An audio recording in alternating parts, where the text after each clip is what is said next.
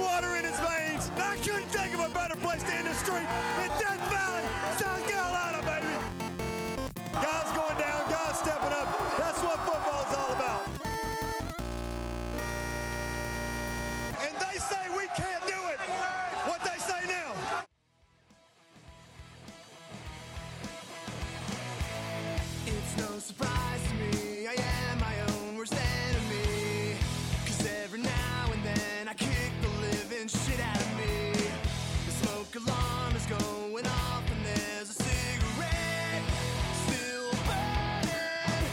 Welcome back to the Clemson Pawcast.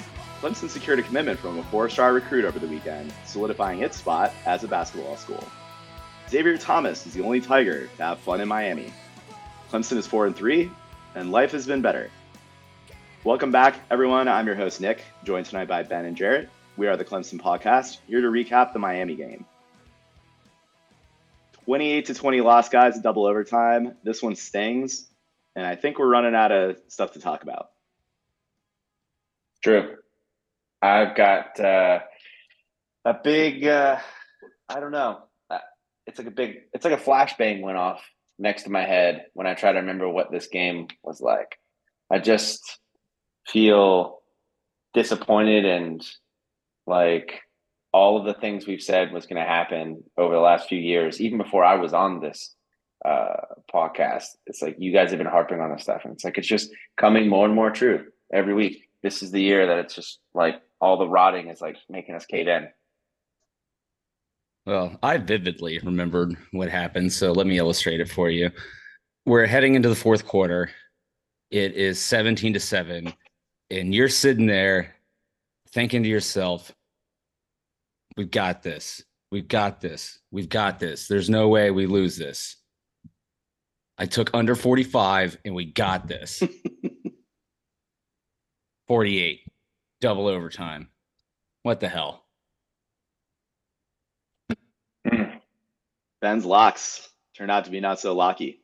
I mean, how do you how do you lose that? You're up by 10 in the fourth quarter, 24 points. How do you lose? How do you lose at that point in the game? I tell you how you lose. You beat yourself.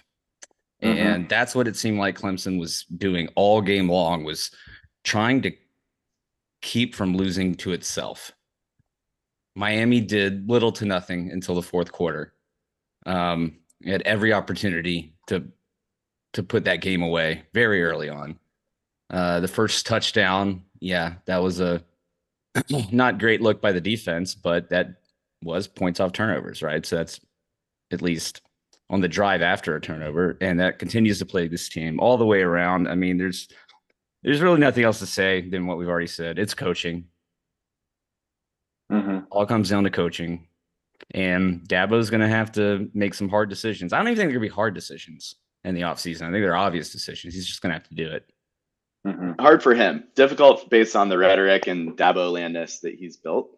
Um, I guess, guys, if we want to try to make it interesting or have some hot takes here, um, we can drill in a little bit. So some of the things we've seen repeat themselves a bit, and I'll just cut right to the chase with the Cade Klubnik play on fourth and one in overtime, double overtime. Um, gotta have it. I don't think Cade thought it was third down. Um, but what do you guys make of him essentially? I mean, either one of two things are true. Dabo's telling the truth, and it actually was a design run play handoff to Shipley. And Cade said, nah, I'm going to keep it. I- I saw something or whatever. Or do you think it actually was an RPO and Dabo is just protecting his guy for some weird reason? Uh, if it's the former, is Cade losing faith in his coaching staff to call the right plays? And is he taking this into his own hands? Well, I think it's already come out from both confirming that it was a design run play up the middle. Um, which A, why was it a design run play up the middle? Um, and B, yes, why is Cade changing the play from his uh, offensive coordinator? Um, going at it on his own. Maybe it's because he knew it was a dumb play call. there was no way in hell they were going to run it up the middle because they haven't been able to do that all game. Um, and so he went with something else. He said he saw something else. So, I mean, I don't hate him for it. You know, the kid's trying to win. I, again, not highly confident in the play call it was supposed to be. Um, and yeah, no, it's a good question. I mean, I think that really again comes down to the coaching and whether or not Dabo has control of this team. Like, has he lost this team? I mean, you, alluded to the issue with Xavier Thomas, a six-year guy. Um, you know, in the opening, having to miss this game. Uh, Yeah. we'll, we'll let you find the rumors on the internet. Um, but yeah, I don't know. It's it's. We thought the decline had kind of stopped, but I think the obvious thing is ne- is we're not rock bottom yet. Clemson football is not rock bottom yet. Maybe that happens sometime this season. It could be a loss to South Carolina. It could be missing a bowl game because I could certainly see us not winning two games the rest of the year based on how we played the last two games. Yeah, Ben, I think, I mean, I think rock bottom, rock bottom could mean the season with their worst record. Like this could be a low point. Clemson could improve on this record next year and subsequent seasons if the right changes are made. I think rock bottom starts to come when you have starters, people we banked on returning as starters, starting to transfer. And you can't replace them with talent. You choose not to replace them with experienced talent because you shut yourself off from the portal. You don't improve the coaching staff to identify talent, recruit talent, and develop talent that you do get. I think there's like a, a doom loop or a death spiral or whatever you want to call it that could rear its head. Um, but no, yeah, I, we're not at rock bottom for this season yet. There could definitely be more painful losses yet to come. when um, I read more about the last play and I watched it, you know, there there was some speculation that like because Sage Ennis comes from right to left and blocks, kicks out to block, that it looks like you know that could have been an RPO, and you know either way, if it, if it's an RPO or if it's if it's straight give, like the wrong thing happened. Um, because the defensive end crashes. So maybe if he's reading the D end, okay, defensive end crashes, but the linebacker is washing behind the defensive line with eyes on Cade, just like spying Cade. And so like the defensive end crashes, I'm pretty sure runs into Ennis and um, the left tackle. And then as soon as he does that, kind of hits that guy, but the linebacker's coming free, and like you're not going to outrun a linebacker that's got a head head start of you know four or five steps on you. So um, yeah, people speculate like, okay, if it was a design run, why didn't Shipley like fight for it or whatever? And looked like he had some space off to the side. Um, but I think either way, I think when Cade goes to put that ball in Shipley's stomach, it's like he just knows, like if Cade knows he's going to pull it, like he's not even, regardless of what the play call is, he's not even fully like putting it on his stomach. He's just grabbing it and run, running with it. And, you know, it's nothing Shipley can do to oversell that. Um, the, the decision making, he's a young guy. Uh, it- it's kind of funny. We called for him all for the do the DJ uh, shenanigans, and you know it's kind of like we got what we we got we got, and then people are calling for CV, and he's probably a good kid, but like there's a reason he's not even red. There's a reason he's not even third on the depth chart. You know, Yeah, so and I think the decision making is is sus. I mean the the the play is what it is at this point. I mean, both Dabo and and, and Klubnik have come out at this point and admitted to it Oh yeah. called called run up the middle. So I, I think that's not the issue. I think the issue is that just we're talking about it in the first place, right? Um, and it's just Right. you know Should just have like- come down to that play. Yeah, but it's it's these things that just keep happening, you know, throughout this season that all points to poor coaching. And we can keep on talking our way around things, trying to figure out what's wrong with this Clemson team. But what's wrong with this Clemson team is they have terrible coaching. They're not a well coached team. And a lot of people need to be let go and replaced at the end of the year, um, especially on the offensive side of the ball. Um, and I'm at the point where I think you bring back Riley, um, you get rid of everybody else, you, you clean house, and you let Riley have input on who you're going to Mhm. replace those guys with. Um, you need to go out and find an uh, offensive line coach with proven experience, um, Mhm. whether in the college ranks or the NFL. Uh, but that's the Mhm. first thing you need to go and do. Is And let those coaches bring staff too. yeah, let them bring anything better than what's here now. Yeah, for the love of God. Do you remember after the loss to Duke, and then I think Cade, Cade was saying like, well, you know, that 2016 team had a had one loss on the schedule and came back to win it all, and it's like we were immediately like rolling our eyes, like, buddy, what we just saw versus Duke was nowhere near what anything like what 2016 looked like. And it's like now the narrative is Dabo saying like, yeah, is like 2010 team. It's like so we went from a natty winning team to a six and seven team based on a couple of games, but it's like we saw the 2010 team after the Duke game. Like we immediately saw it. Yeah, but we held out hope, right? Like we held out hope that um that was just your young sophomore quarterback has only started you know two games or one game, mm-hmm. two games in his one game in his career. Um and you know, you were a little bit rusty. Duke was better than we thought they were, and we just had to work out the kinks in this new offense with Garrett Riley. And you know, CSU obviously happened, got better. FSU was a better mm-hmm. game. Then you had Florida State, and you're like, okay, well, we still made mistakes, but we can mm-hmm. play mm-hmm. with really good football yeah. teams, right? And there's still a lot left to play for um, in this season. Then we saw Wake Forest. Then we saw what we saw against Miami coming off a bye week. You know, we are who we think we are. We, we are what we see on the field. Um, yeah, the I mean, eye tests don't lie this year. Yeah, honestly, at this point, I think the goal for the season is beat South Carolina, get through it, get rid of a lot of people, the coaching yeah. stuff, and just start fresh next year. Um, I mean, I'm going to the Notre Dame game. I hope we win that game. I don't see us any way in hell winning that game. Mm-hmm. Um, I think we could beat get beat in Raleigh against North Carolina State. I think Georgia Tech could beat us. I know North Carolina will probably beat us. South Carolina yeah. could beat us. Like this, like it's bad. It is really bad right now. Yeah, controversial hot take here. Um, I kind of want us to have all those losses because at that point, there's absolutely zero place to hide and pump sh- sunshine from. Like, yeah, it's gonna suck, but like, it's kind of like, do you want this?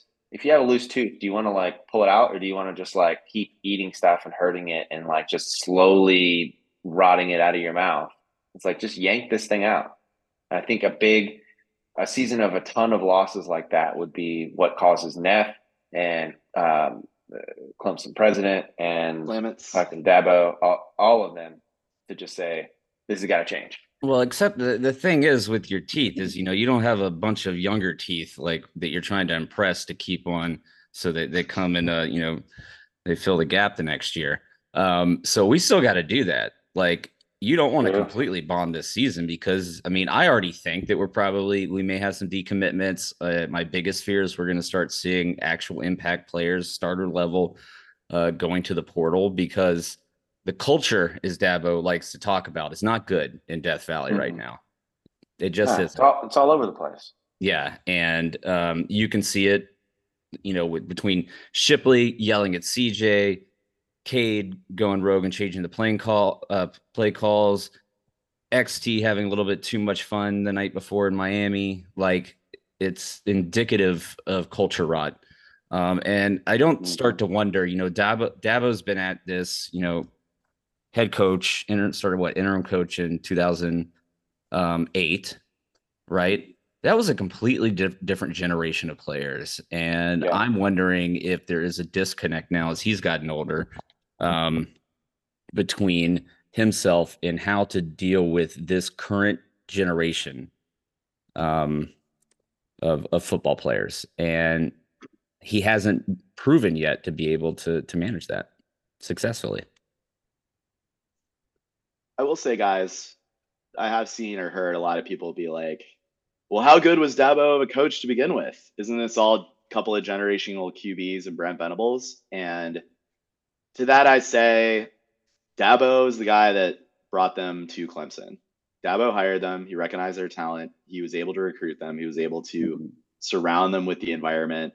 So I think Dabo, I don't think that's necessarily like a fair take to him.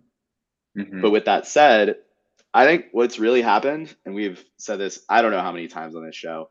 I think he just decide like he he's a victim of his own success, and now he thinks he can do it his way. And what his way mm-hmm. is is not congruent with winning football in 2021, yeah. 22, 23. In this era, with where the sport has gone, Ben, I think there may be something too, you know, being potentially out of touch with the modern needs of the modern college football star.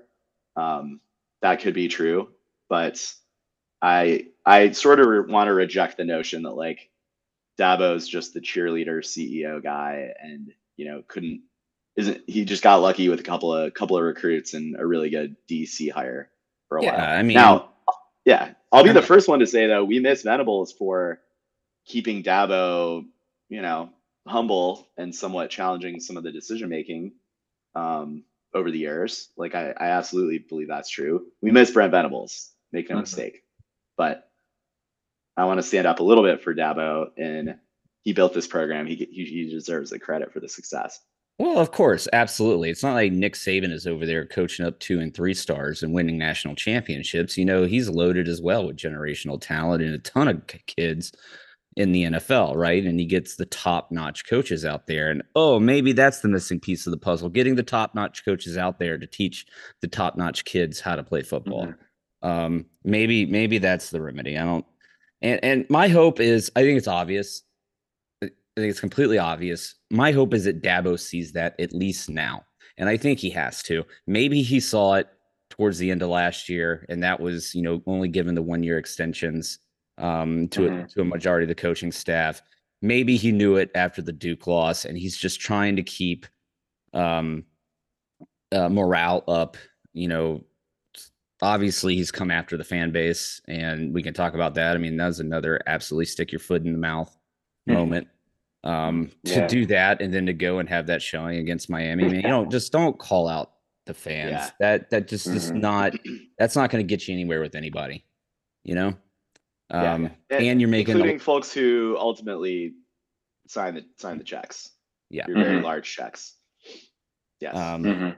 so that was misguided. It's also not the first time he's done that. So Dabo's learning how to lose. I mean, the guy. You know, he was he was Yeah. he was he was fine with losing when he was an underdog. Um, because there was always like, okay, we're gonna bounce back and blah blah blah. But now we're just it's not even about bouncing back, it's just trying to peel yourself up off the ground, you know? Right. He does look Yeah. pained, guys.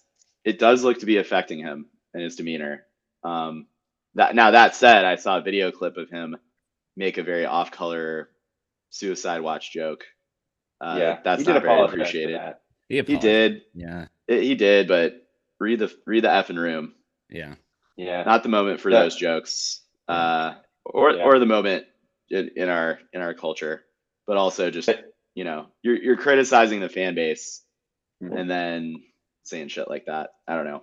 Not my favorite. You- you're, you're right. He does look way more pained than I've ever seen him when he was talking about that loss or like trying to explain why Cade, you know, um, made that decision and all this kinds of stuff. Like just looked quiet and beat down and speechless. I mean, he did. Somebody called in, I guess, on the show today or whatever, and asked him about if he considered coaching changes in the offseason. And he was kind of like very brushing it off, like, well, you know, I love our guys and I love our coaches. You know, I'm just trying to get to one and zero this week. So Last last Maybe- week, last week he said, um, "This is about the best gr- group of coaches we've ever Hmm. had here." yeah, I I don't believe that, and no one else does. and when you say when you consistently say things that no one uh, believes, it's like the emperor has no clothes. It's like we know that you're full Yeah. of shit. yeah. So so that means we we shouldn't trust anything else you say. Basically, Mhm. like it's just killing I- your credibility. And, and he I- just doesn't need to say those things. you No, know? and that's I think that's what what gets under people's skin more than anything. Um, you know, we all love Dabo for his rah rah rahness, right? Mhm. And um, kind of his goofiness in that regard. But then we also need a coach that when we look this bad and we're losing like this, like take it seriously and and, and, be accountable. Like Nick Saban isn't Mhm. gonna be up there, you know, saying those Oh. things. He will say the team is not he may not say it's not a good football team, but certainly say they're not playing good football. Mhm. Uh, yeah, that's the part, Ben. You just hit on it. Like it's just it's a it was it was embarrassing just to see the the kind of state of the. It's not embarrassing to lose, like it truly Mhm. isn't. But just to see, I think what's embarrassing is basically the not taking it seriously component, or just think Mhm. essentially thinking we're idiots. Yeah, um, it's it's tough, man. one point five percent of us are idiots. Sure. Yeah, And see, we clearly are because he's trying to fool us with that math, and that math is bullshit. Yeah. Yeah. I was thinking also too that it's like imagine if you had a Fortune 500 company that only hired high school kids that decided to only hire high school kids and only promote within and never hire external talent. Like how long would that company stick around? I don't know, but You it sure as hell was better back in the day when you didn't have to pay the high school kids, you know? yeah. Well, I mean, stuff changed, the market changed, and like, I mm-hmm. mean, Dabo, this is what this is what we need to do, guys. Pool our money together. Listeners, please, we'll find a way for you to contribute. And we need to just buy up some billboards. Sorry, Tom Wincop. We're gonna take him over for a week or two. And just Mhm. run Dabo's own quotes from back in Yeah. the day yeah. of talking about adapting to change. And the, Mhm. the companies and the programs that make it are the ones that adapt and don't rest on their laurels. And Mhm. I mean, there's probably, you know, you could cycle through a dozen Dabo quotes. Let's just hope he sees it on his way to campus. Mhm. I don't know. I would also like to it up. call on a full boycott by Tiger fans of Chipotle. I mean, welcome to Moe's, baby. Look, we couldn't run the ball on on Saturday. Trying to get, I don't know where I'm going with that. I I I also some, heard somebody say that like they really like yeah, being a quarterback means you got to stand in front of the camera and like own up to the game and all this stuff. But it's like nobody puts a camera in front of like the offensive line's face or the offensive line coach's face and be like, hey, how come we could literally get nothing done on the ground? And how come the quarterback was sacked five freaking times? You know, against the quote unquote best O line or most depth you've had in forever. Like, so You know what I, I think- you know what I would want to hear the rest of the season, guys? Hmm. The O line as a finalist for the best O line in the country award. Who is honestly, I want to just yeah. who's doing this? Who who's making these nominations? Someone's just trolling us. Is did the Lou- Babylon Lou, it's write Lou that? Holtz. It's Lou Holtz. Definitely Yeah. Lou. Definitely Lou. the onion. the Onion College Football Division. Yeah, for Yeah. sure. Their their desk, their sports desk. Wonder if Tiger Um, all right. our PFF. So grade. guys, uh, offense, defense, special teams. What do you think? No, uh, I mean this. Look, this is yet yet another example here of an amazing defensive effort for the most Yeah. part for the first three quarters. Mhm. The time of possession, Ben. I'm I'm starting to wade back through my flashbacks of Saturday. We were talking about it was something like what 38 to 22 uh, time of possession, and when you do that to a defense that isn't, I mean, we've got you know decent amount of depth, but not at every position. No, They're they running had- the ball yeah. at will. They had 15 more minutes time of possession. Yeah. Um, uh, which Wow. is you know a whole quarter of football. Right. um, than we did. And so by that point in the game, towards the end, I mean, the defense was gas. I mean, that is a huge time of possession difference, like absolutely massive. I have That's not like triple seen- option Paul Johnson shit. Yeah, I have not seen like anything that that that big of a gap in a long time, especially with a supposedly good football team. Um, right. yeah, it was uh, just looking at these stats makes me angry. Mhm. So, Nine- okay, 0.9 guys. yards per rush. Let's find the silver lining and the the optimism and the room for hope to creep into our dark hearts. Let's go each phase. For me on the offense, I think, and and again, it's it's hard to say these things and then not be a little bit disappointed that they only show up in select moments this year and weren't consistent throughout. Jake Briningstool had an amazing game. Uh, five catches, 126 yards, most receiving yards in a single. He had the single game record for a tight end. School record, Mhm. two touchdowns, 50 yard touchdown, which was amazing. Uh, that, but that wasn't even the more impressive touchdown. I think the catch in the end zone uh, later late in the game was was amazing as well, or in the Yeah. third quarter. Getting the knee Um, down. So he had a great, yeah, he had a great game. Great to see the coaching staff call some plays up the middle, the seam route, and use Jake Briningstool as a receiver. I think we've all been calling for that on this show. So, you know, let's find our silver linings on offense. Cade did throw for 300 yards, uh, pretty accurate for the most part. And he did have the pick. Um, and we had some fumbles, but five sacks. So not the O line's best night, but um, yeah, I'm going with Briningstool for my my bright spot. play offensive player of the game, Jake Briningstool. yeah.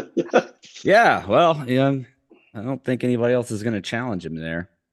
right. What's your, what's an offensive? I'll, I'll go from something from the offensive side of the ball that was uh, a silver lining. Um, I thought, and you could tell that the game plan originally was to be very aggressive. First play, you're throwing the fade to Beaux Collins. You know, we attacked that like twice, just can't get separation to uh, save our lives.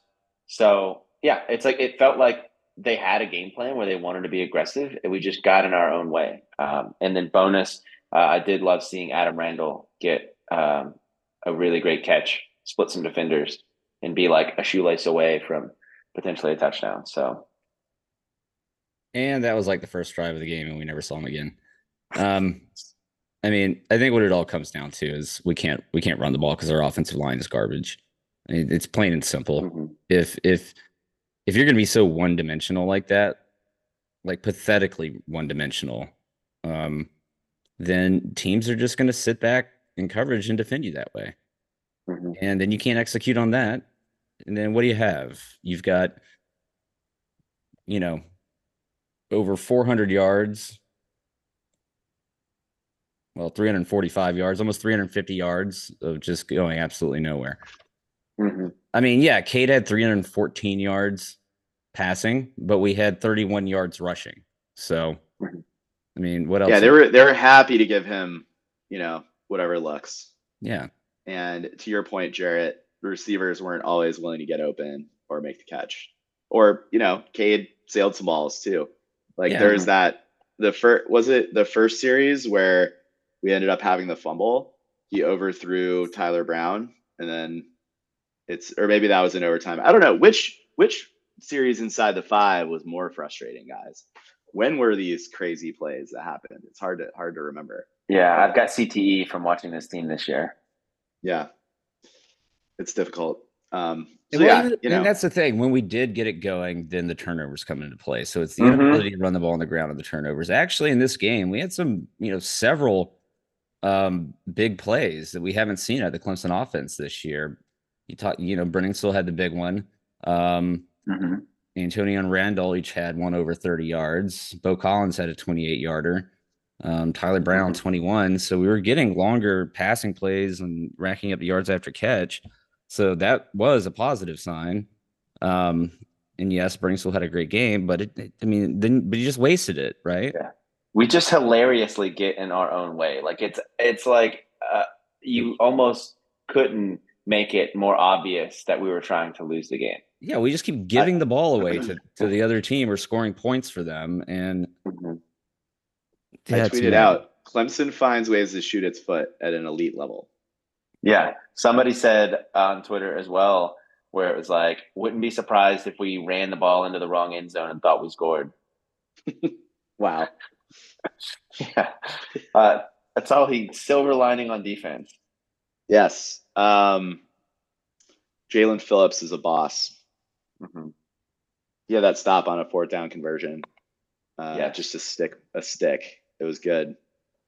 Um, that was the first one that came to mind, Jarrett. I'm sure there are Mhm. others. Um,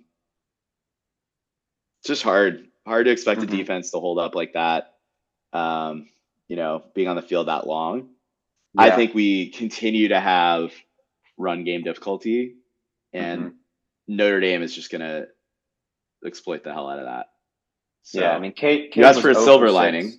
yeah, yeah. Um, I, I think. I mean, that's good. Jalyn Phillips is definitely that was a great play. Really heads up play by a fourth and fifth year guy. I'd love to see it. Um, yeah, Cade's o- when your when your quarterback's 0 for six in the fourth quarter, it's like really tough to not be on the field for 18 minutes or whatever. right. Right. It's only 15 minutes in a quarter, but They didn't have Um, a play on our side of the field until the second half, and we lost.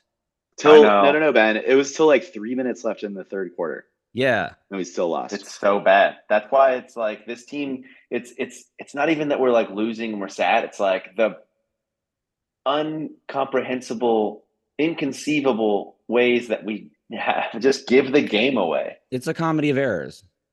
Yeah, it's like it literally not- is it's a joke watching that Mhm. football team i- is just a joke it's something that i mean i remember during the middle of the run, right? In the 20 teens, late, mid, late 20 teens. And we were all asking ourselves, you know, we had Deshaun and we look Trevor Lawrence is coming, and then we have DJ coming. And you were just sitting there like, oh man, when is this going to end? You know, having to budget for national championship trips every year. And then bam, before you know it, that's how it ends. Like just straight into the ground. Like I don't know, right. Ben. I think it's been a slow burn. Like it has been, we've gotten by on talent for so long. Like, but for for Mhm. by, with elite talent for so long. I mean, I think the the foundation has been flimsy for a while. True. Um, like since since wi- 18, 19. without without TL and ETN in 2020. Well, it has, it has been, but we were able to mask those things. Um, and part of that playing in the ACC and a weaker schedule allows you to win Yes. more games. Yes. Um, but I guess just the final downfall was just like I didn't see this coming this year. I thought last Yeah. year was going to be Mhm. it, and that was kind of the end of the slow decline. But instead of you know starting to turn the corner and, and head back up, we just just fell off a cliff. Well, we we Ben, you and I talked about in the season preview show. This is like a new chapter in the Dabo era. That's what we kind Mhm. of referred to the transition from last year to this year, and you know he's taking a big step with Garrett Riley and This with chapter replacing sucks so DJ. far. I hate this Horror- book. horror. Um, yeah, it's a, it's a horror horror epic in his career, but um, I guess I hope that that's true. But I um, again, we got to see. We talked about this though after Duke and, and FSU guys that were like, it's too early to be thinking about and hoping for specific stuff in the off season. Like there's still Mhm. stuff you gotta you gotta hope to see the rest of the way.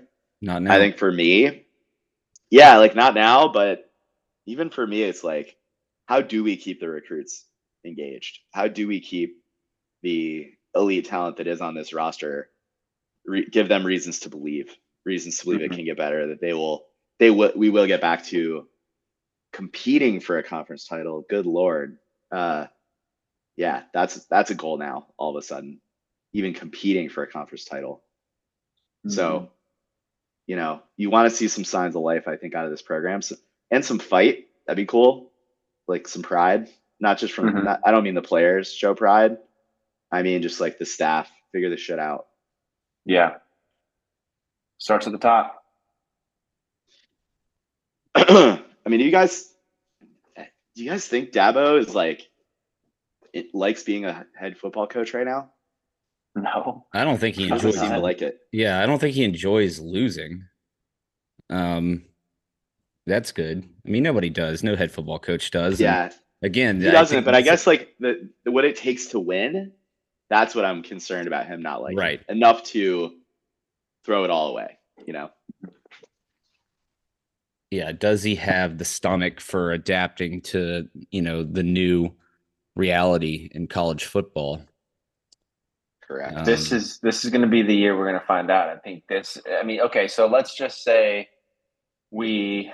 I mean, we could easily be seven and five, at, almost at best. We're going to be seven and five, right? And name so we name could, the three wins, Jarrett. yeah, it would be Georgia Tech, South Carolina, NC State, but those could all and be maybe a bowl. So that's maybe best. You're right. That's that's best case scenario is we Yeah. end the regular season seven and five. Best Mhm. case. And we win a bowl.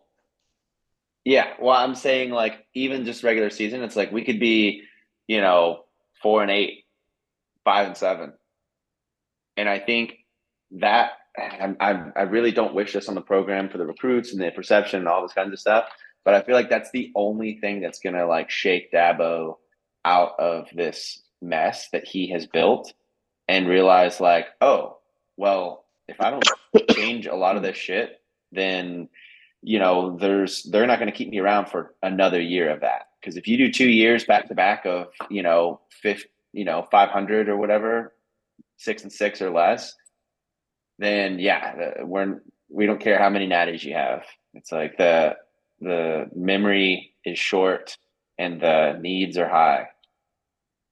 I mean, I think I think he has Yeah. he- has and deservedly so has a longer leash than that. I'm not saying it's much longer, but um, I mean it's a good question. Do we even get to a bowl game this year? Right? Um, Yeah. now that's going to take one more win, and you're like, surely we'll get, or sorry, two more wins, and you're like, surely we'll get two more wins. Um, but you look at that and you're like, I don't know. Like I could, the way that we played the last two games, I can see us losing the last five games on our schedule. Yeah, it's not about the Duke and FSU games. It's about the Wake Forest and Miami games. Yeah, and what that exactly. just what that revealed. First half against that- Charleston we've seen. Southern. Right. Mhm. Exactly. It's Yeah. like that. This team, and you could call playing down to your opponent. Um, man, this team plays even below that opponent. And you know what my worst Well, freaking nightmare yeah. would be? You know what my worst freaking nightmare would be? Is that this team ends the South regular- Carolina preventing us from a bowl. Um, no, because well, I don't know. That's almost mercy. Um, us ending five and seven, but because of who we are, like Clemson being one of those ridiculous five loss teams to fill out a crappy bowl game. Yeah, yeah. Bowl the bowl team. We've got a good graduation rate, so yeah, we we get a bowl game regardless of that. yeah, like a December fifteenth bowl. And then what do you think, Ben? We we get our ass kicked by Western Michigan. Is that like your Yeah, your well, I mean, like James Georgetown. Madison is in the top twenty-five now. Sometimes I just they're like not bowl eligible, but yeah. Tulane. Oh yeah, they still have to sit out. Um, now we're gonna get Super. somebody worse than that. Yeah, yeah. It's Yeah. like a MAC team or Brown. the hu- humanitarian bowl, whatever the equivalent of that is. Maybe now. play like Fresno State in the Holiday Bowl or something. We go to San Diego. I mean, that'd be sign me up for that. I Yeah. mean, I'd go to San Diego. I might not go to the game. I might not come No, back. Last time I went to San Diego was was a close call coming out, getting out of there. It's a wonderful place. Uh, it is Um, it is gorgeous. Yes. So if if you think Dabo finishes the regular season, let's just say five and seven, and then six and six next year, Ben, you think he's got leash to go uh, into the twenty the third what is that? season. yeah season after that, after where we've been so far? So Or do you here's the think he deal. retires. Yeah.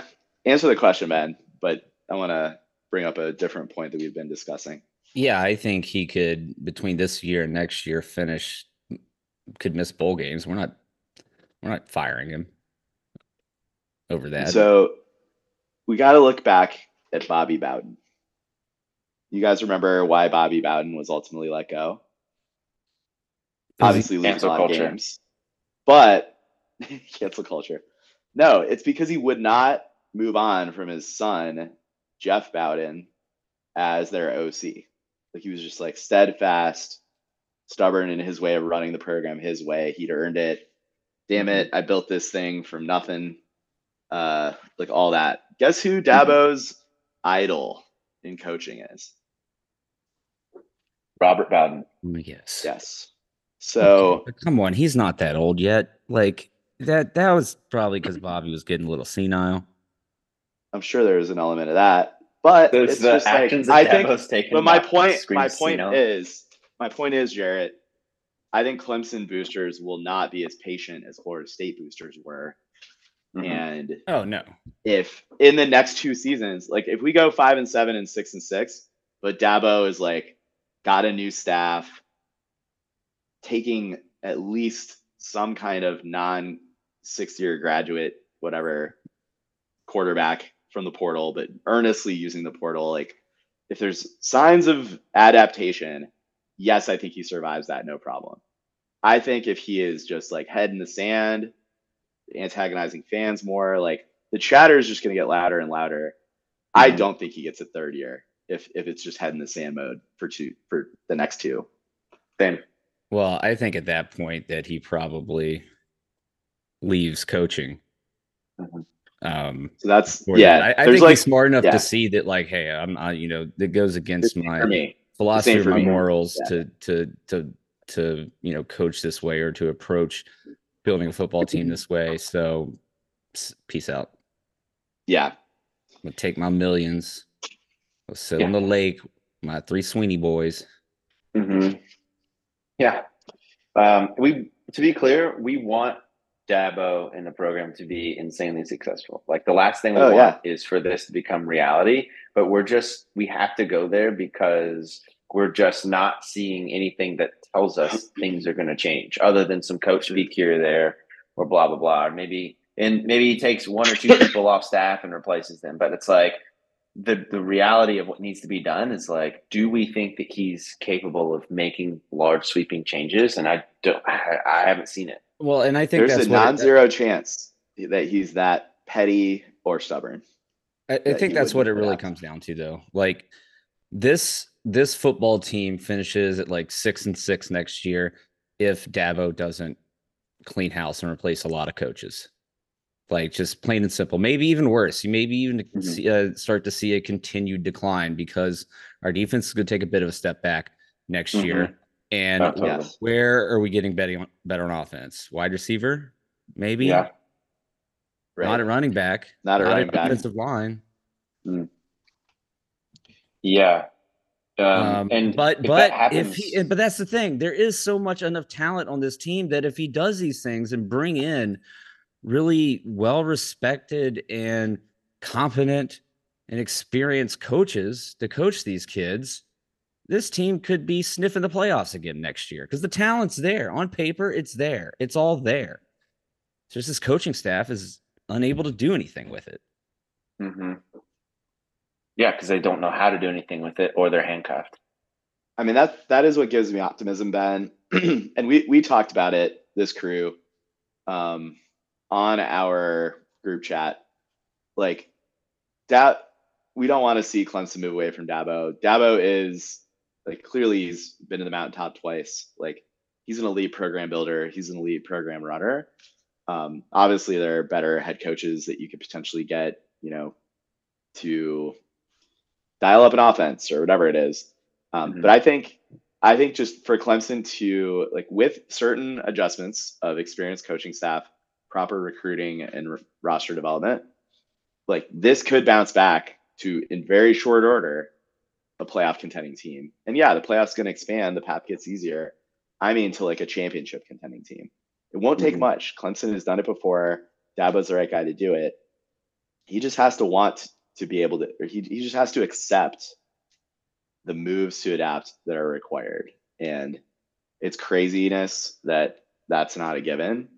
Mhm. Um, but I don't know. If you like All he- drama in your life, this is, all he needs to do all he needs Yeah. to do is make better decisions as the head football coach Yeah, that easy. and he's done that before He has. Yeah. So, you know, there's some optimism that Graham Neff will force him to do it so we can uh, join a better conference. That's Alex Kraft's uh, take on the matter. Or that Dabo will ultimately come around. He's just, you know, stubborn and coming around to it. And really he's he's just gambling and playing with uh, credibility that he has earned. And so like he doesn't really owe us that much because he earned it. But um, it's just disappointing it just sucks. It's taken like over three years to bottom out. To your point, Ben, and may we may not already be at the bottom. So I don't think we are. uh, it's real disappointing. And just Yeah. to not be able to parlay the 2016, 2018 national championships, five straight years of the playoffs, to not parlay that into rock solid hires that set you up for the next half decade and a sustained recruiting advantage in the 5 Mhm. and four star categories in key talent pockets and to let a team like Georgia emerge and now dominate the sport Mhm. let Jim Harbaugh be relevant in the sport is just it, it- it's it's uh, negligence. Well, and Harbaugh's that's- only going to be relevant so far, so long as the NCAA doesn't throw him in jail with all this stuff. He'll just go to the NFL. yeah. I, well, totally. Yeah. I think you. I mean that that's the crux of the matter here. Is point blank, plain and simple, that you know when Clemson on, as Clemson was riding its success, Dabo became complacent on his coaching hires and started hiring from mm-hmm. within unexperienced guys, um, and here we are. This team is not a well coached football team. They don't play like a well coached football team. They don't look like a well coached football team. We see bad coaching of this football team with our own eyes. It's just not a good coaching staff. And that's where it all begins. That's it. Yeah. Well coached What do you think? What do you think high school coaches see? What do you think high school coaches and recruiter recruit handlers see? Uh, they pot- definitely see it. potential job openings for themselves. Mhm. If you're from Pelham, Alabama, you're, you're right about that. yeah. Or if you were if you bumped Or into Grayson. Dabo at the grocery store one time. Yeah, I don't know. We'll see. But I mean, for now, like what we have to look forward to the rest of the season, it's going to be painful. Um, can this team pull themselves together um, emotionally and get better, improve over the rest of the season? I have little confidence in that. Yeah. Yeah. Tully, I got something for you. And Ben, of course, and the listeners.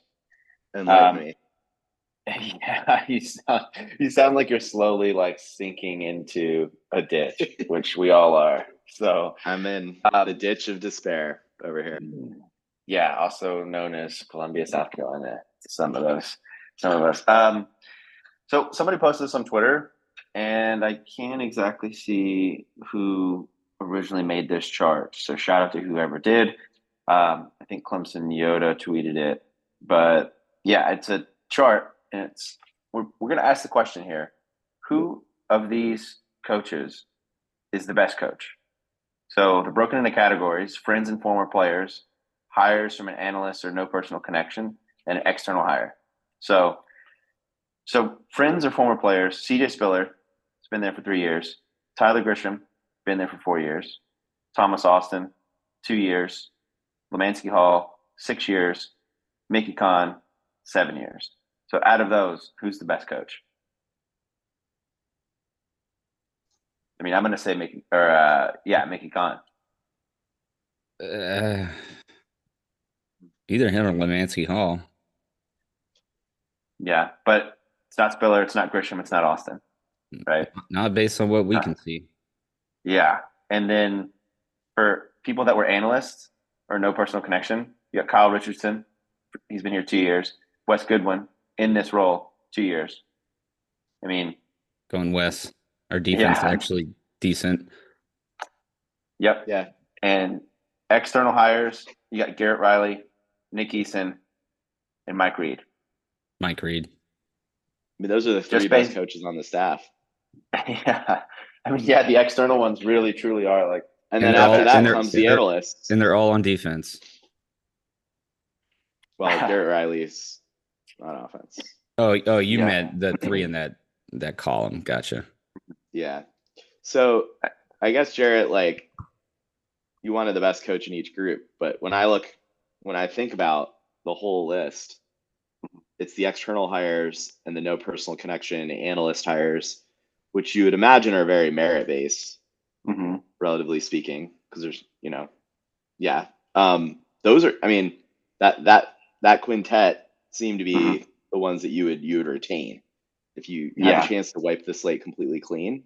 And I told Mhm. you you can only keep five assistants from this staff. Is Mhm. there anyone you would swap out, swap in from the friends and former players group? Mm, I mean, maybe Mickey Conn, but you know, when you look at the, the friends and former players, the the biggest weakness is the skill positions in the O line. Literally, the running back, the receivers, and the offensive line. Like the most important parts of the offense are um, guys with no experience. Yeah. I I hate it for guys like CJ where he is really getting his start and may have like a really strong bright future in college football. I, I just don't think Clemson as your 1st Mhm. job is like appropriate or correct. And Yeah, could you learn on the job if he was the only only such staffer? Absolutely, I think he could, especially if we had a nice runway of Will Shipley and Phil Mafah. And uh, then all he has to do is really land like one recruit, keep the lights on, bridge the gap. But the Mhm. problem is CJ Spiller is doing this in an offense where the other playmaker positions and the O line Mhm. blocking for you are also underdeveloped by an under an inexperienced coaching staff. Yeah, don't don't hire a college grad to be a senior VP at Google or whatever. Like they're gonna they're gonna get their head ripped off, right? and it's not their fault that they were put in that position. I mean, Yeah, I can't believe they gave Telly a job either, Jarrett. true. It's true. They keep giving him more jobs.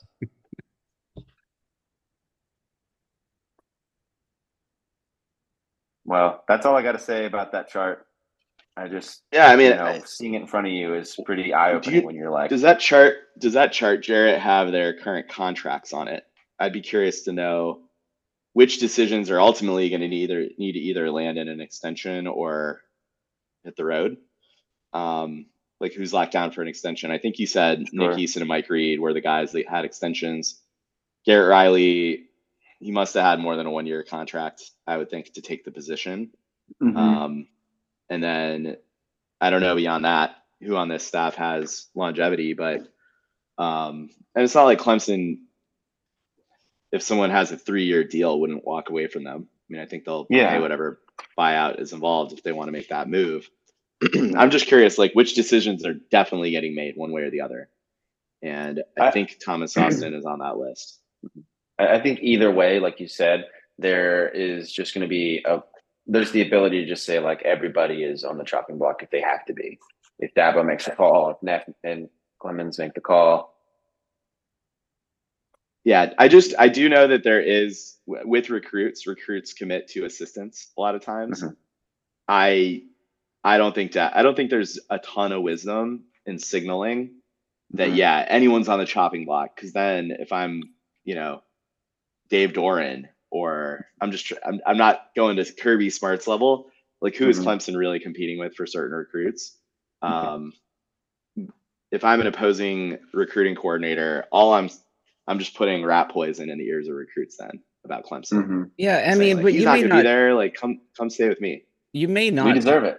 You may not lose a recruit, Tully, to your point, because of an assistant coach leaving or being fired, but you can draw recruits based on the quality of assistants that you have because those are going to be those kids' position group coaches. And if those guys in those positions have themselves sent Yeah. a lot of kids to the NFL from that position group, then that's going to be attractive um, Mhm. to the players coming. Well, in. that but if you I look what you're at, talking about is the offense. 2025 class.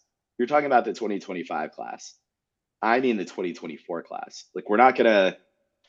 Dabo's not gonna wake up tomorrow, fire Austin or Grisham or Spiller or Hall or Conn, and immediately be able to make a sufficiently good hire to retain or go chase net new recruits for the signing day coming up in December, right? Mhm. so Like, what yeah, you this- You let that go. all we can and do is yeah like uh we don't address coaching staff changes we sign the december class as is we make our moves after signing day and then hopefully we're in the right time position to hire the assistants that clemson really needs I say And- you start of I say I say you start evaluating now, and as soon as your Mhm. last game of the regular season is over, you're ready to pull the trigger on, you know, the person. If the person you think is the best or is a home run hire becomes available, don't worry about the recruits.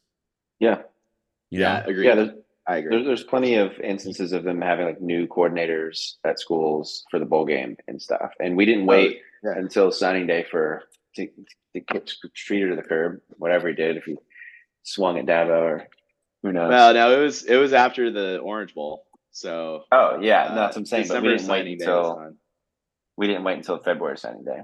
I'd E- rather- everyone signs in december jarrett we didn't Oh, get I any guess in I've the second wave Yeah, at least doesn't doesn't matter. None been a while since none of I've the four signed. star, five stars. It doesn't matter when p- it, it doesn't matter if kids sign and signatures mean nothing.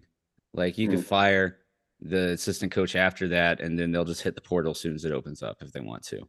Yeah, you They'll are right transfer about right that. away to the school that they were gonna that was second behind Clemson. You know, Well, I think it just becomes a sell a sales job for Dabo at that point, or him and Garrett Riley to say like, we got our guys now. Like, come still be a part Yeah. of this. I mean, it is what it is, guys. Like, we're in this position. We probably deserve it. You want to make some an omelet, you got to break some eggs. And it may we may have a down recruiting class this year. That's Mhm. what freaking happens when you you know roll this kind of thing out. just fix it, Dabo. Shit or get up Yeah. the lot. We'd Yeah. love to have you. he is making. We'd love to have you at. Clemson for a while. You That'd be got to cool. play the game though. Yeah, I'd love to see you be around here to the point where you've earned twenty million dollars a year. Yeah, You know, me too. That means a lot We'll of good find the money. happen. I, I, I would love him to have such a legacy. They peel Frank Howard's name off the stadium and put up Dabo's.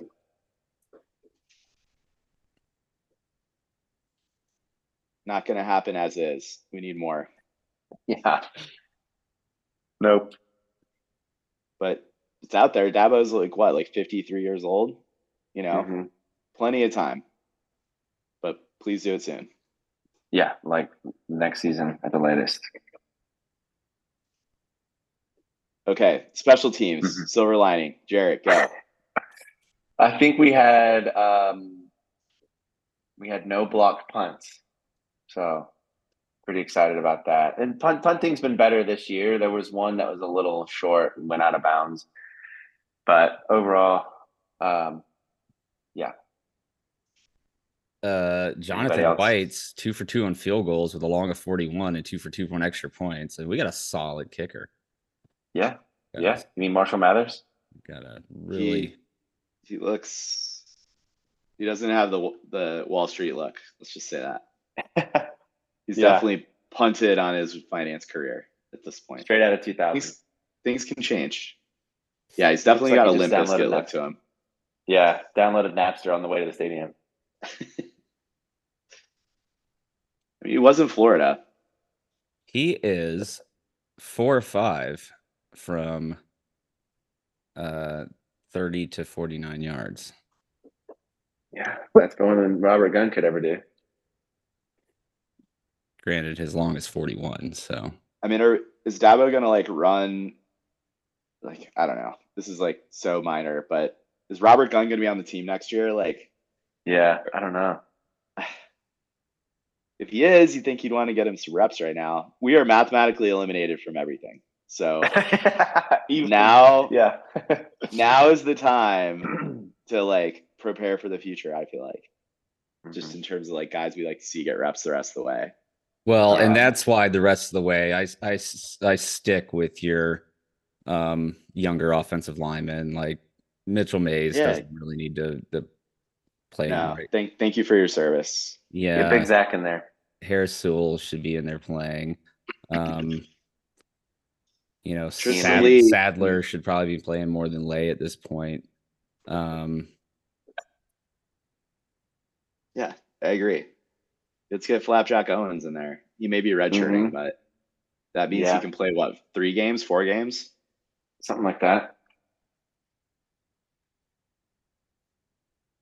yeah, and I don't even get the red shirt thing anymore. You know, it's like why? Yeah, Yeah. Just let people play It's- until they're especially 30. if they're really solid. Like they won't be here four years. So Yeah. anyway, Well, all right, guys. Is that enough cheer for one night? Yeah, my cup is full of so much cheer. It's overflowing. Or depressed? boy. it started. It's hard, man. Ben, I guess we've potted for three lost teams before, but never a four loss team. It's coming. Yep, that's coming this year. Um, Mhm. I mean, it could be our first, you know, 500 or worse team as well. Yeah. Yeah. Let's Wonder get it all out of the way in one we were under year. 500. Yeah, I'm down with that. 2010, Jarrett. That was uh, six and seven. Six and seven. Yeah, but yeah, I'm seeing this- like, I want to see. This team feels more like 2014 to me. I, I think the comparison game is a little bit silly, personally, but where it was like really good defense, couldn't quite put it together, very close games where, I mean, we definitely should have beat FSU that year, and Mhm. just, you know, kind of a mess, but ready for greatness after that. I don't know that Yeah. that's, that that part describes this team as much, but um, I just remember that being a very frustrating season because it was at that point we had not gotten to the mountaintop at all. So it was very much Mhm. like, is this thing ever going to happen? Can we ever get out of our own way? Well, can we ever get Mhm. things to line up on both sides of the ball? Mm-hmm. Um, And here, last one, two, three years has been defense is good. Where when's the offense going to turn around? I think next year the defense is going to be a lot worse. We're It just not going to have. yeah. We're just not going to have the depth that we Mhm. have this year. I, saw the depth chart. and It's we're going to be a top 50 at It's big. best. Yeah, the It's linebacker Well, we're gonna be- position is hurting. Yeah, so bad. Um, yeah, We got to hit the portal for linebackers, dude. There's no choice. Yeah. Like that Yeah. has to be part of the equation. Uh, otherwise, like, what are you doing? You're starting true Yeah. freshman. There and Linebacker. I'm de- gonna be- there and defensive end. right. I'm gonna be so And- livid if we don't O-line. take a single transfer. I Uh, wish there was will. coaching I will come on every podcast and just like bitch and moan and complain.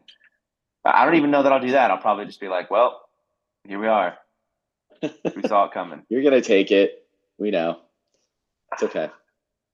We haven't had a the worst season we've had in a long time was '98 when we were in three and eight, but that That's was my freshman before. year. Oh my god, yeah.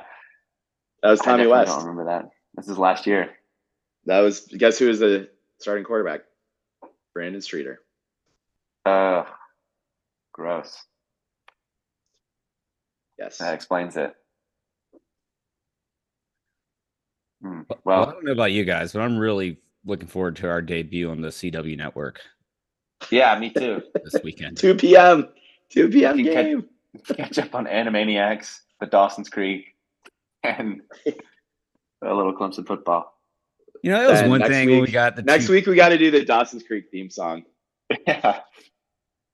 It was one thing to get the 2 p.m. game against Charleston Southern, but like NC State, come on, like we're, we've we've sunken that low, and it's not NC State's fault; it's our fault.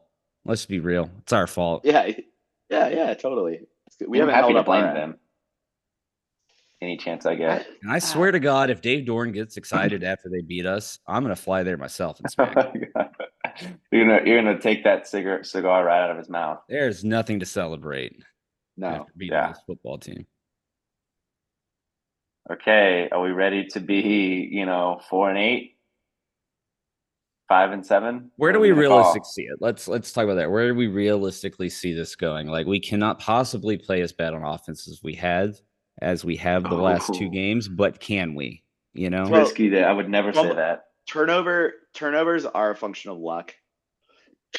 Obviously, if your players are just like reckless with the ball, that's not Mhm. luck.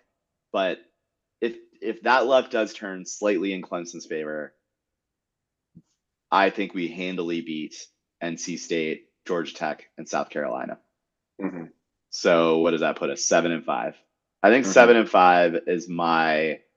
I won't say it's the floor. I think It's my ceiling. best cases.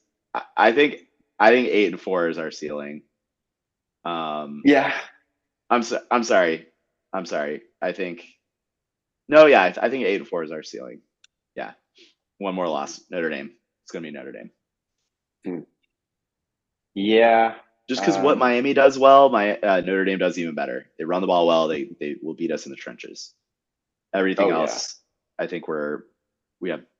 Believe it or not, I think we have better receiver skill positions. And Mhm. yeah, Sam Hartman's wily, but um, I think I think overall top to bottom our defense is better than theirs. Mhm. But they, they're going to run it down our throat. Put me down for a ceiling of seven and five and a floor of five and seven. What do you think, Ben? Wow, um, that's tough to say. yeah, I got a seven and five at, at best. Like I, I can't see us beating Notre Dame, um, or North Carolina. At this point, I mean, what? Out, outgunning UNC Yeah, yeah, sure you- seems far fetched. Yeah, exactly. But- Do you think we're gonna hang with them as they're putting up? But how how different are we offensively from last year's offense that beat their Or- ass? like worse. let's let's go let's go top. I we're a lot worse. it worse. may feel worse, but Looks worse. like go down the roster. What what sucked about this game? We haven't mentioned his name because we didn't really break the game down because we're like, you know, we're a free podcast. Let's be honest. Mhm. Antonio Williams re-aggravated his injury. Like he's not Yeah. there. Um, what's the dude that blew up in Cole Turner? He won't be there Yeah. for the UNC game. But I don't know. I they everyone claims their defense is better this year. UVA just put it to them. Yeah, I think we could beat UNC guys. I'm not that down on it. I think we can. I don't believe that we will. I just don't believe in this team. I'll say it. I hate to say it. Don't come after me. But And that's that's the thing, Tully. When you start looking back at the players from last year and you say compare them and be like, "Are- "Is this Yeah, like better?" Stellato seems better than Cole Turner. But the problem is when you have bad coaches, like those more experienced guys may get worse. You know, Yeah, yeah, it's true. And if they've quit on the season or you know like somewhat given up a little bit, I'm not. Mhm. I don't know. I don't think we're quite there yet, but it's fair. It's tough. Culture seems broken, guys. yep, who would have thought? That's the part that's crazy.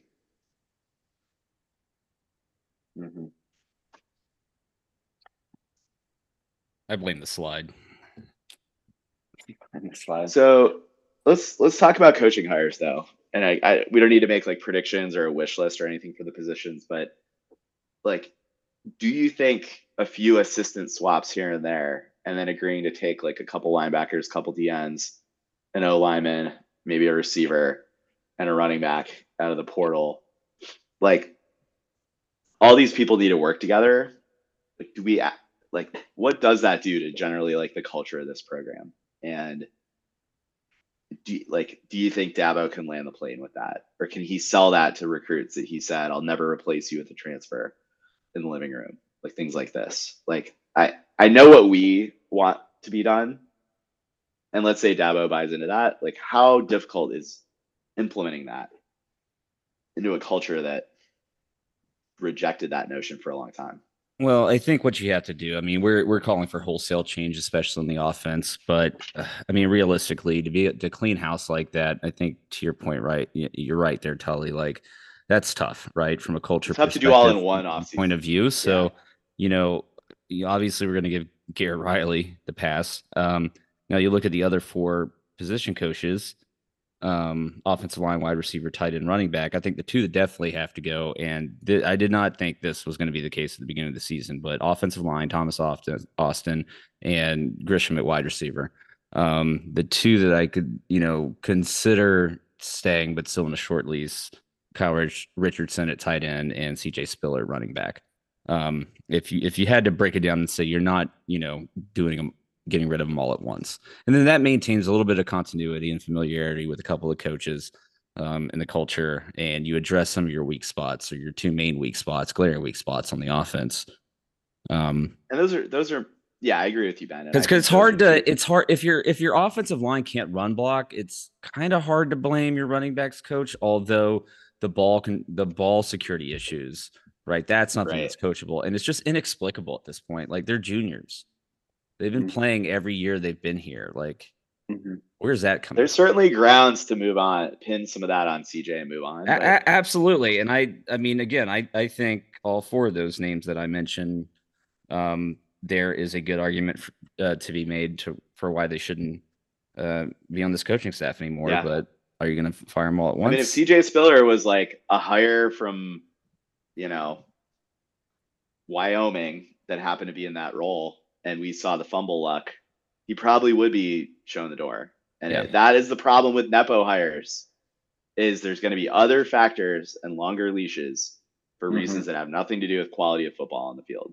And hmm like you try to we generally that gets weeded out of corporations, although obviously not all the time, but hmm um, that's why I, I reject it out of hand in the football program. Or it's like guilty till proven innocent, you know. Someone's got even like a higher bar of performance, I feel like. Yeah. Anyway, I, I agree with you, Ben. I think it's like kind of do a little bit of like a half measure on offense. But the most glaring critical positions definitely O line and I would say receiver development. What about defense? I mean, I, I have a tough time with the defense because, you know, I hear what some people are saying about Wes Goodwin. Yes, the defense is taking a step back. Um, but that was, again, that was always going to happen after Brenton Venables.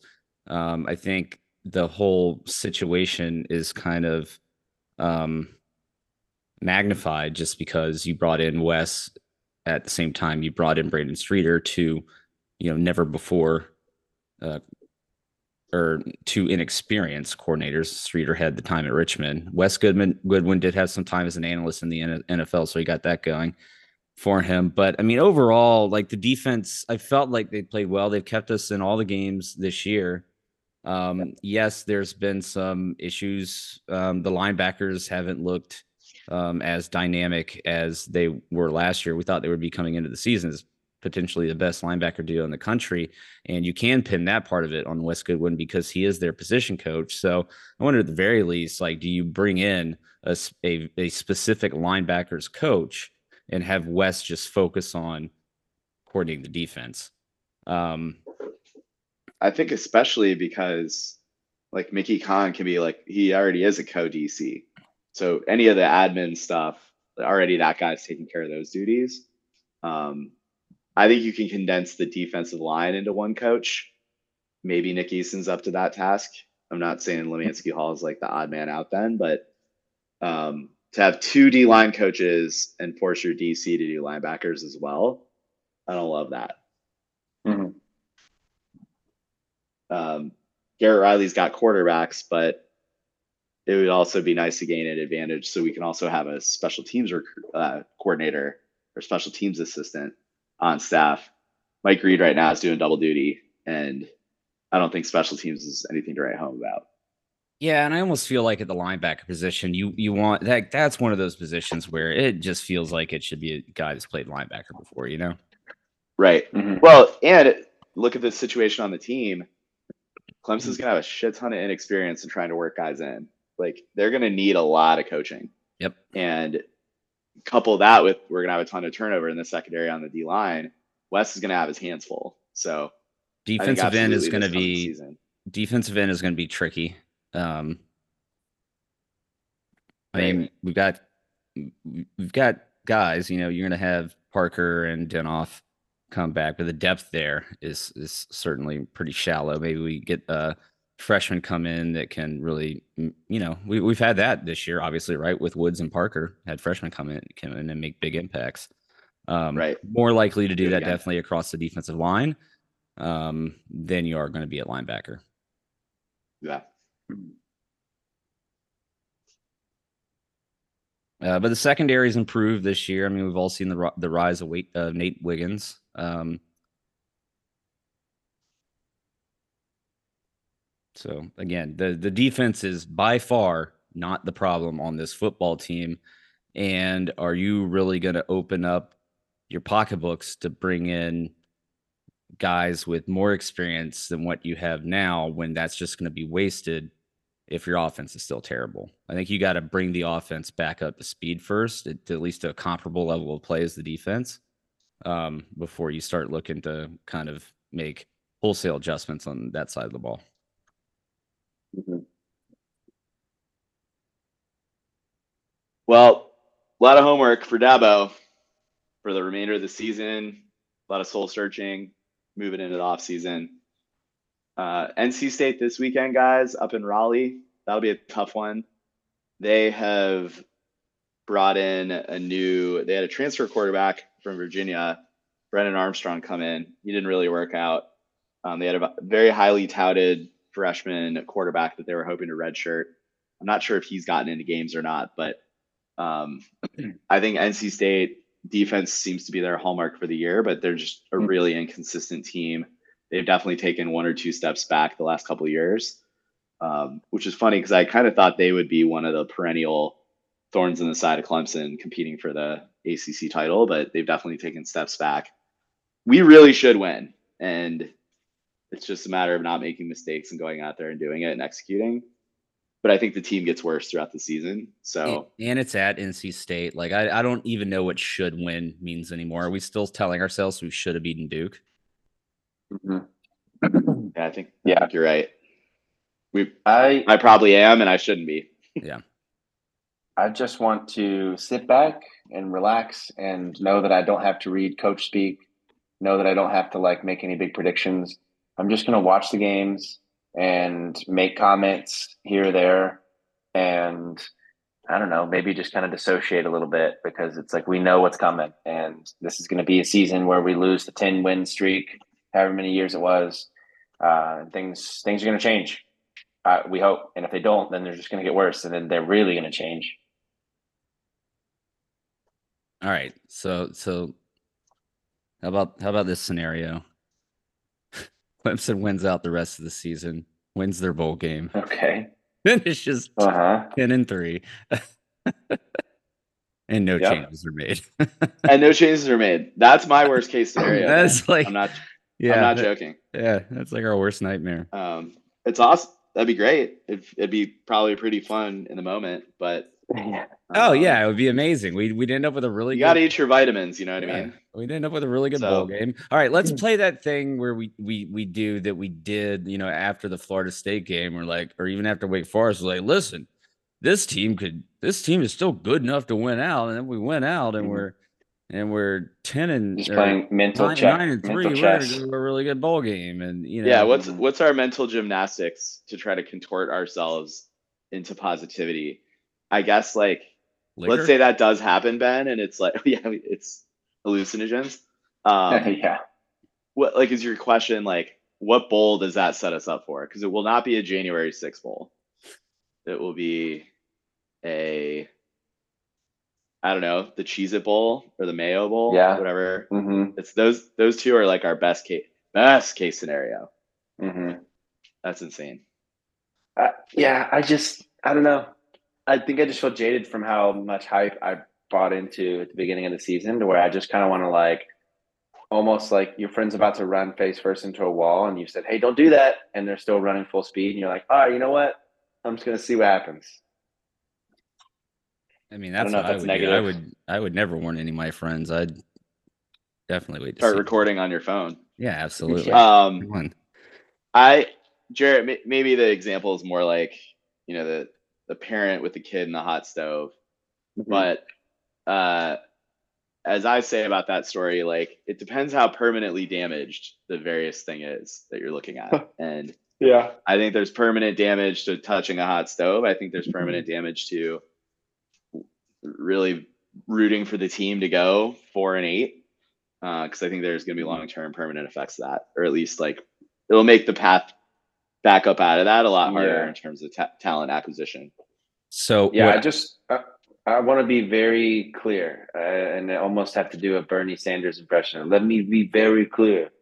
Um, in no scenario do I want us to be four and eight or seven and five. I want us to somehow pull it out of thin air and be ten and three. That's what I want. It's my negativity this whole show has been like, what have I seen, and therefore what do I expect? And yeah yeah I, What evidence Yeah. do you have Yeah. that will be anything but six and six? Mhm.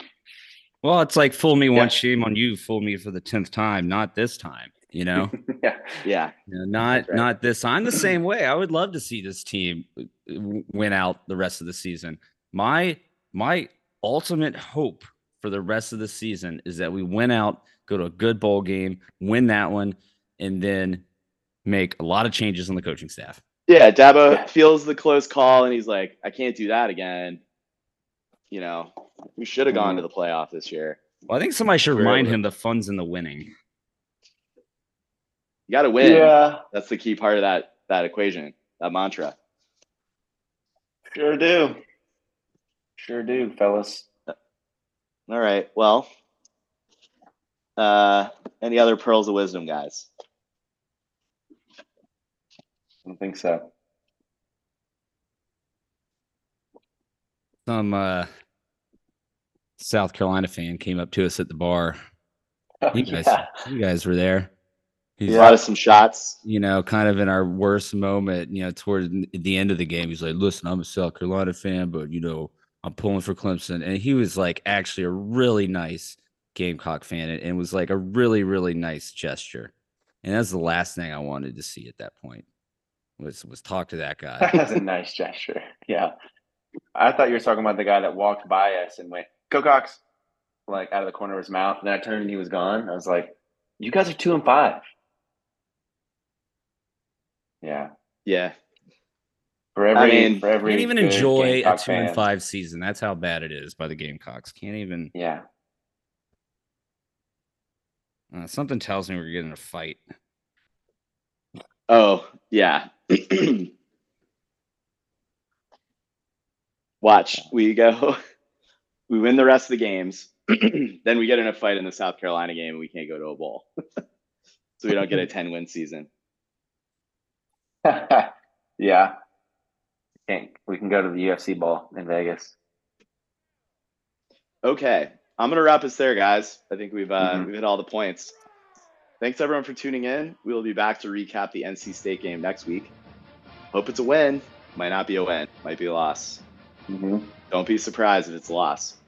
Um, Ex- but yeah, a loss. Spooky things loss. happen up there. Yeah, that's a good point. It is going to be the Halloween weekend game for the Textile Bowl. Um, anyway, you know, good to chop it up with you guys. I don't necessarily feel better after, but you know, we're duty bound to talk about it. So, Yep. um, I hope you all enjoyed. Thanks for sticking with us. And as always, go Tigers.